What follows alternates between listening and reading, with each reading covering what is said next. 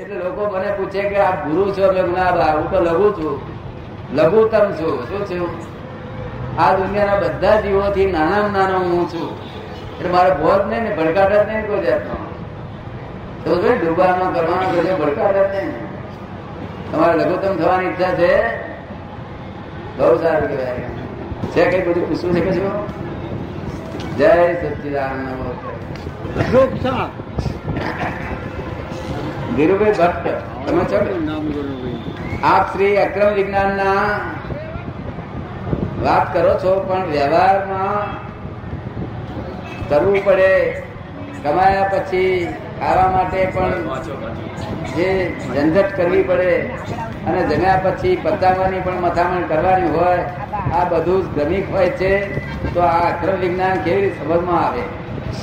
અક્રમ વિજ્ઞાન એ લોટરી જેવું છે કેવું છે લોટરી લોટરી વિના મળે એને શું મહેનત કરી હતી લોટરી વિના મળે એને કઈ મહેનત કરી હતી રૂપિયા ને આપણે ત્રણ બીજા લોકો રૂપિયા પણ એને ચાલી ગયું સમજ ને આ વિજ્ઞાન મોક્ષ મોક્ષ તરત જ મોક્ષ આપી દે છે તરત જ અક્રમ વિજ્ઞાન અક્રમ ક્રમિક એટલે સ્ટેપ બાય સ્ટેપ ક્રમ ક્રમિક નો અર્થ શું સ્ટેપ બાય સ્ટેપ પગથિયે પગથિયે ચડો અને બધું પરિગ્રહ છોડતા છોડતા છોડતા છોડતા તે પાંચ દસ હજાર પગથિયા ચડો, તાર હોય કોઈ ઓળખાણ મળી આવે.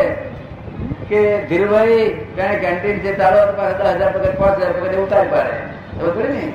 કે કેન્ટીન અથડાયા કરે છે જગત. ચડે છે, ઉતરે છે ચડે છે, ઉતરે છે. અનંત કેટલા અનંત કાળથી છે આ જીવ. પણ હજુ કશું ઠેકાણું પડતું, ઠેકાણું પડે એવા સાધનો ઊભા થયા નથી હજુ. સમજ પડે ને?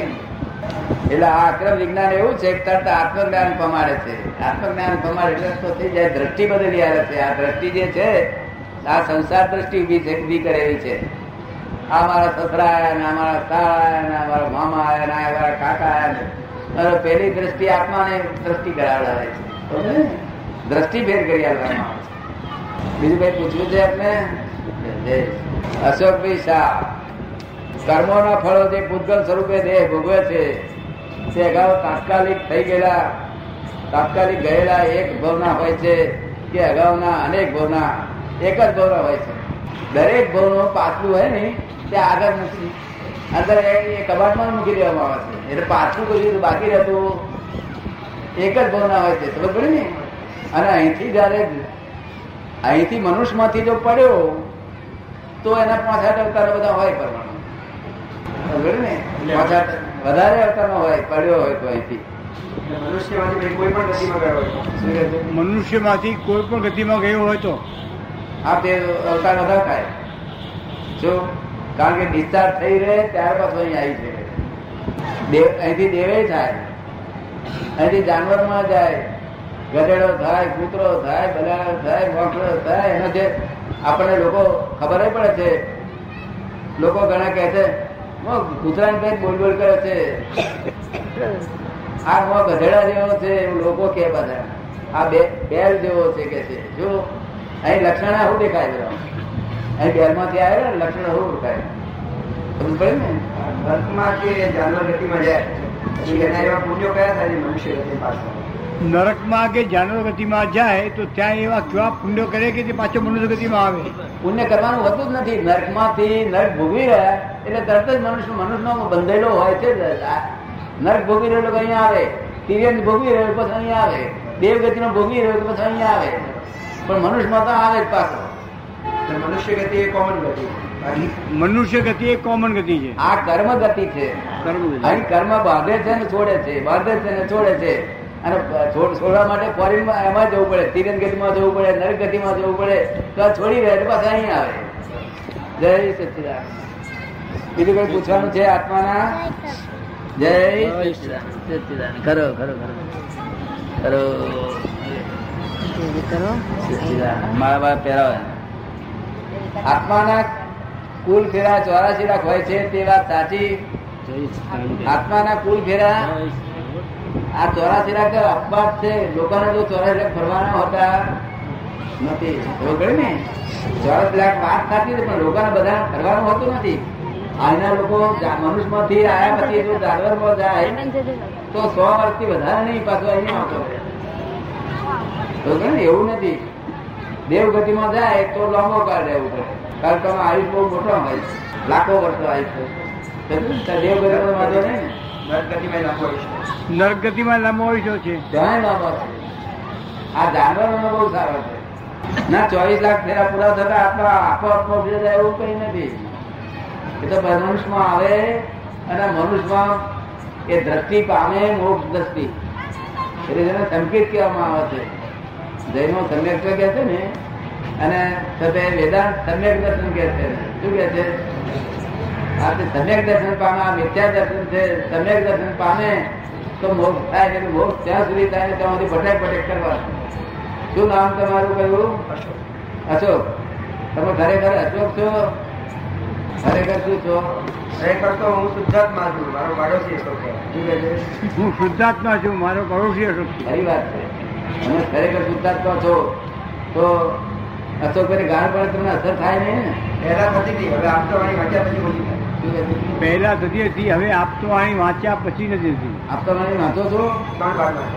એમ? આપતો અહીં મળી ગઈ તમને બહુ સારું. વિરમગામ રહે છે? હે? વિરમગામ રહે છે અને પત્રોથી થી અનુસંધાન પત્રો પત્રોથી અનુસંધાન રાખ્યું બહુ સારું કહેવાય એવું કઈ બહુ આનંદ થયો એક પત્ર આવ્યો તમારો ભરાઈ ગયો. એ આવેલો. કયું છે, મરુચંદ, આવો આવો આગળ આવો. અંતરામી ગુરુને શરણે રહીને નિર્વિચાર રહેવાની સાધના સારી રીતે ચાલતી હોય, અંદરથી માર્ગદર્શન મળતું તો હોય. જય નમો વિતરાય. અંદરથી માર્ગદર્શન હોય, પરંતુ વધુ સરળ ભાવ, વધુ પુરસ્કાર થઈ શકે. આ માટે આપના જેવા દાદા ભગવાનનો કોઈ રીતે સંબંધ જોડવો, કઈ રીતે સંબંધ જોડવો?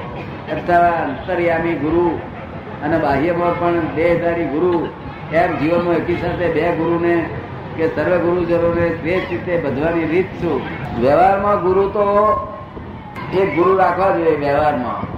ના હોય તો જો મોક્ષના ગુરુ મળી જાય, મોક્ષના.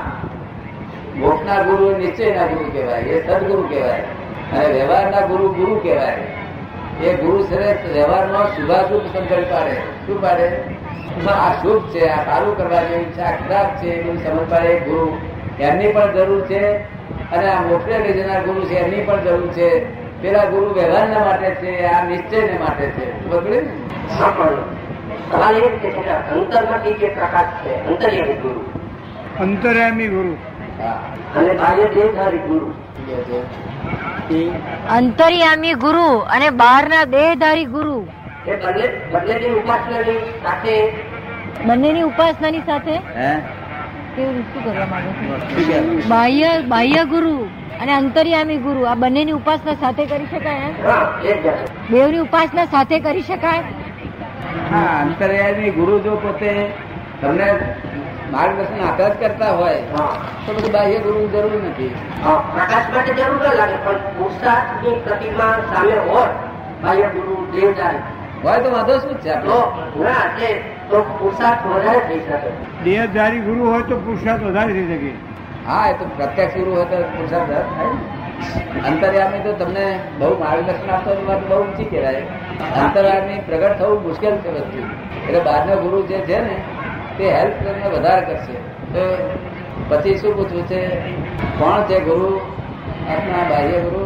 બાહ્ય ગુરુ નથી. અથવા બધા જ ગુરુ છે. દરેક સંતને ગુરુ નથી અથવા બધા ગુરુ છે. દરેક સંતને ગુરુ માને. બરોબર. વૈષ્ણવ છો જૈન છો? જૈન. શ્રીમદ રાજચંદ્ર માગતા નથી? બરાબર છે. હા? બરાબર બરાબર જ એમના અંતર્ગુરુ છે છું. એ હા હા એ જ. એમના અંતર્યામી ગુરુ એ જ છે.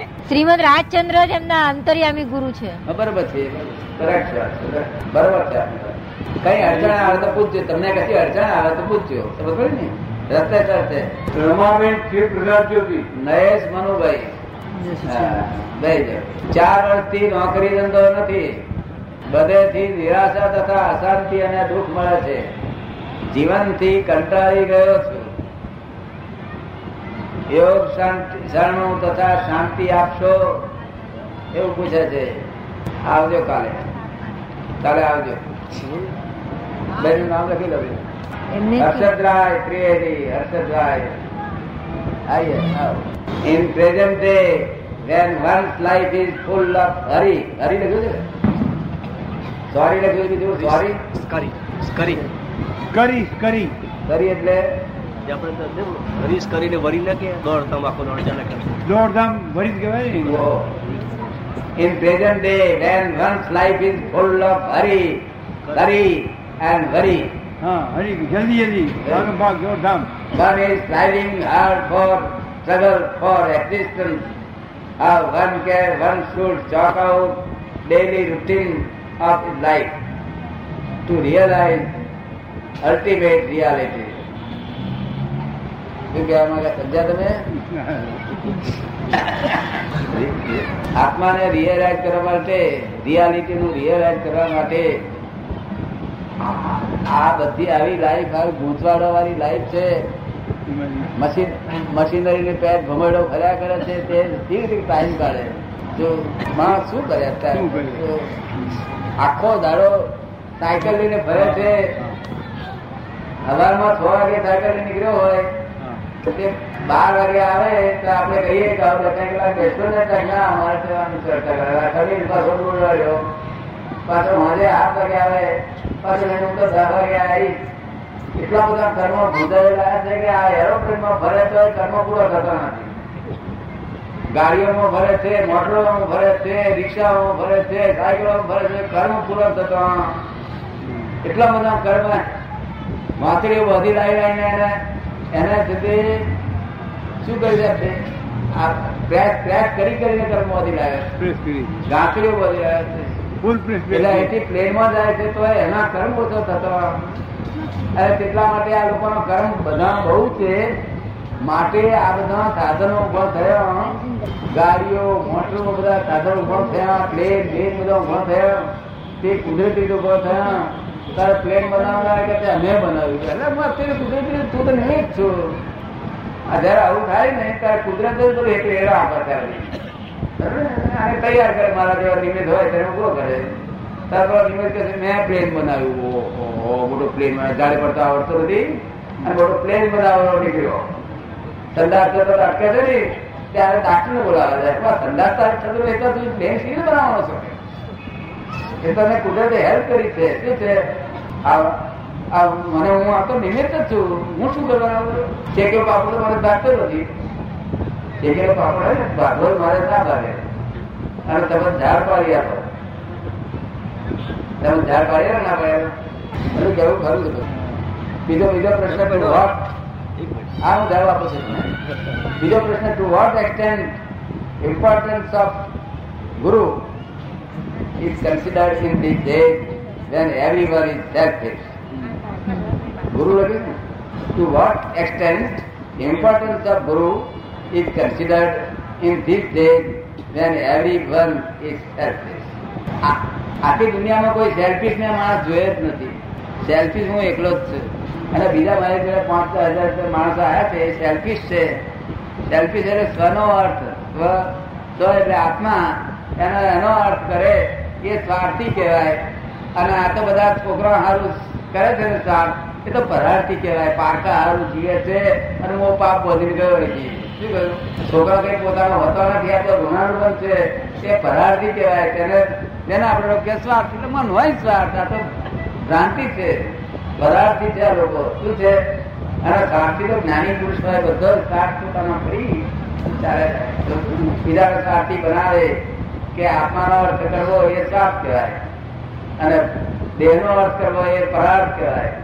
હવે આપનો કહેવાનું એવું છે કે અત્યારે આટલી બધી હરી, વરી, તરી, આ બધામાં શું થાય, કેવી રીતે હાથ હાથ દગલ કરીએ ફરક અને રૂટાઈ રૂટાઈ કે ચોકાટ થઈ શકે નહીં.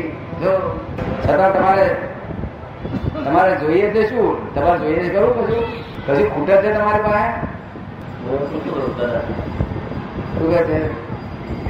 કે આ જગ્યા વિચારતી કે માણસની રીસ કરીને વરીસની લાઈફ. ત્યારે ડેલી રૂટીનમાં એનો જીવનક્રમ કઈ જાતનો કરવો જોઈએ?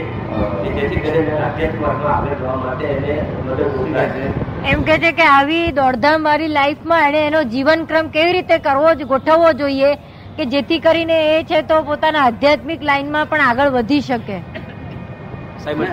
બંને સાથે સાથે. લાઈનમાં ઈચ્છા છે તમારે છે? ખરી ઈચ્છા અંતર રહેતી નથી રહેતી? ઘણી વાર નથી રહેતી. હે? ઘણી વાર નથી રહેતી. એટલે તમે આટલું બધું રૂટીન હોય એટલે તમે ત્યાં આવો આપણે ત્યાં આવો તો દવા કરીએ તમારું.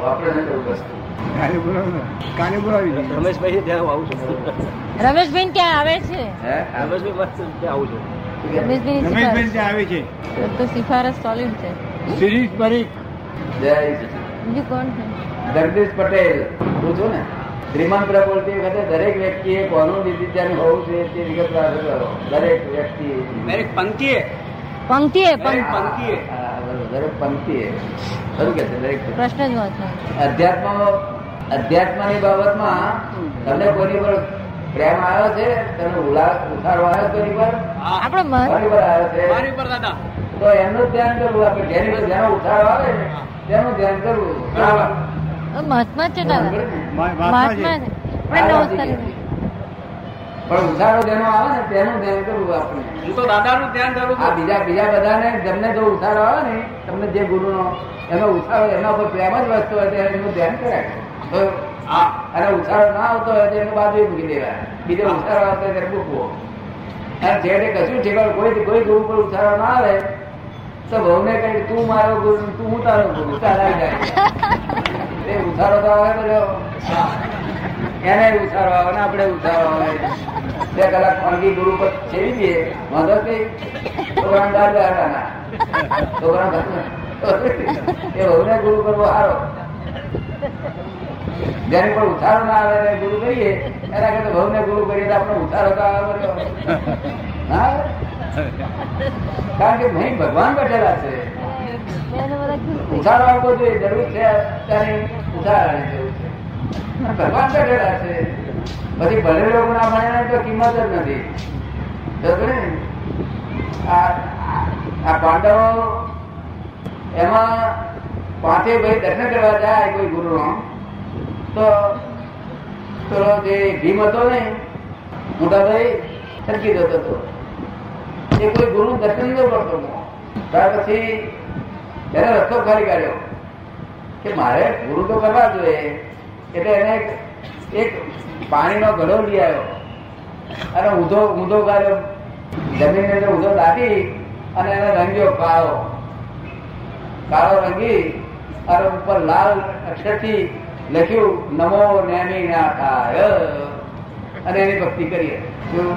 જો પેલા આગળ ગુરુ પ્રત્યેક વાંકે દેખાય નહીં, ત્યારે શરમ આવતી હતી.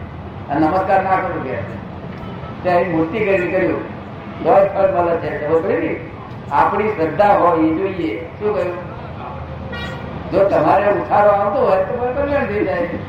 ઉછારો તમને મારી પર આવે છે? તો પછી કલ્યાણ આવે તો કરશે. જોન તમે જુઓ. બહુનામાં આ દાદા દેખાય કલ્યાણ થઈ ગયું. બહુ જોયું દાદા દેખાય દેખાય છે? શું આ તો દાદા દરેક પંક્તિનો અર્થ જુદો જુદો થાય છે એટલે કોનું નિર્દેશન કરવું એટલા માટે પૂછ્યું? આમ તો દાદાનું નિર્દેશન કરવું ચાલો જય